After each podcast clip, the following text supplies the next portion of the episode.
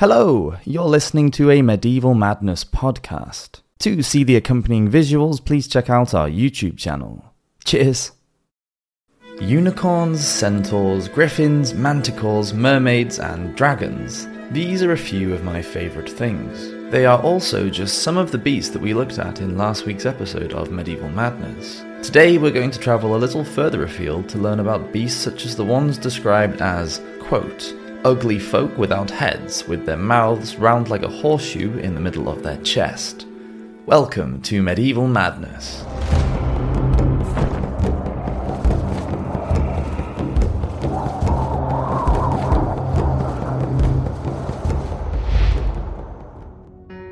Maps and monstrous races.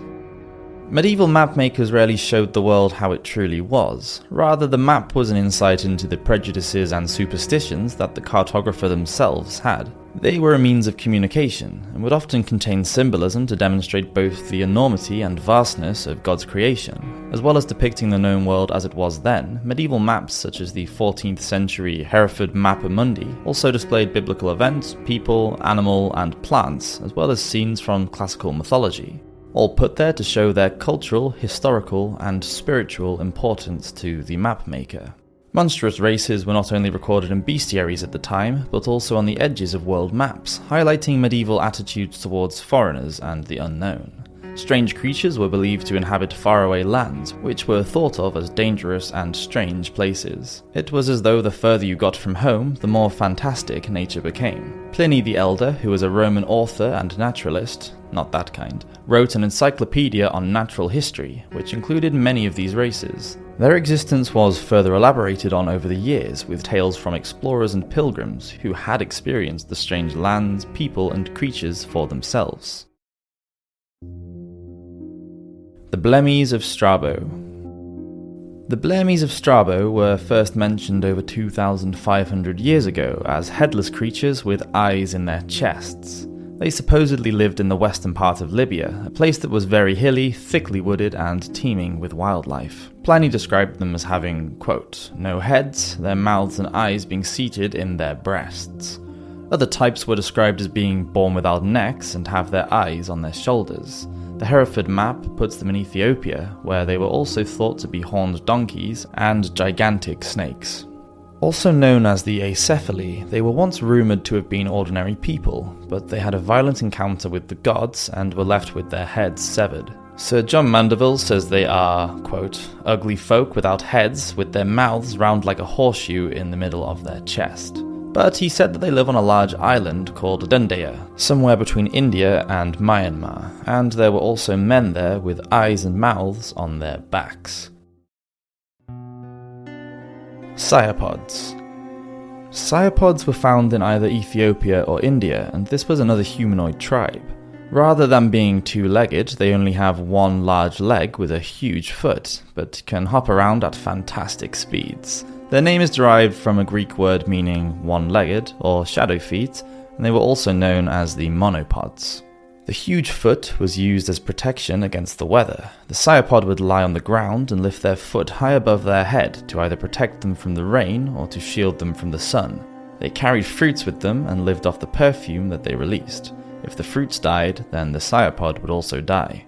As well as being shown on the Hereford map, sciapods are depicted on a world map by Beatus of Liébana, which was created in the 9th century. Their figures can also be seen as carved decorations on medieval churches such as the Ripon Cathedral in Yorkshire, England. Like the sciapods, the Panotti were able to use their bodies to solve some of their everyday problems. Panotti didn't wear clothes, so their enormous ears were used as a blanket to cover their naked bodies. During the Middle Ages, they were thought to live in southern Asia and described in the Martellus world map of 1491 as using their ears like a sleeping bag. Some accounts have also stated that the Panotti are a shy people who use their ears like wings to fly. Their likeness has also been portrayed on medieval architecture and maps, suggesting that they were regarded as blasphemous beings that lived far away from the Christian world. The Cynocephali Found in Africa and India, these were a tribe of dog headed people. During the 14th century, the Muslim explorer Battuta claims to have met a community of cynocephali on an island somewhere between Sumatra and India. He described the men as having dog shaped mouths, although their bodies were shaped like a human. First mentioned in antiquity, they were said to live in caves rather than houses. They ran quickly and used bows and arrows to hunt. The women only bathed once a month, and the men never bathed but did wash their hands. They used fine skins to clothe themselves, and the few rich ones wore fine linen. The ones who possessed the greatest number of sheep were thought to be the richest. Both male and female had tails like dogs. They were thought to live much longer than normal men, for somewhere between 170 and 200 years.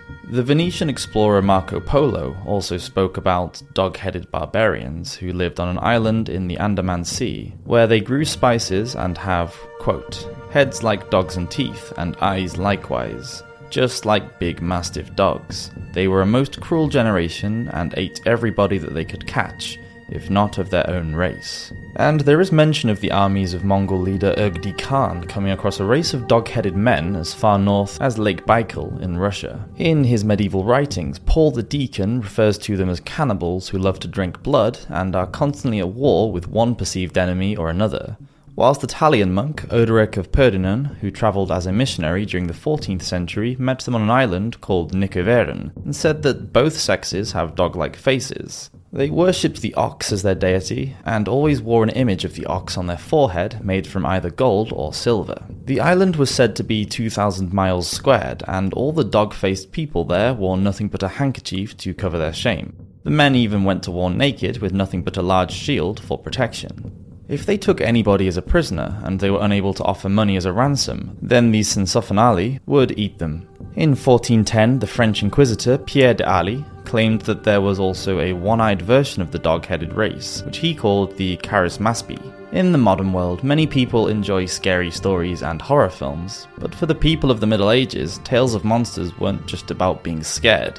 They were moral parables that gave warnings for Christians and instructed them on how to achieve a good death and salvation in a world where morality was extremely high. Thank you for watching this episode of Medieval Madness. We do hope you enjoyed it. Please leave a comment if we missed out any weird and wonderful medieval monsters, and we'll see you next week for another video. Cheers!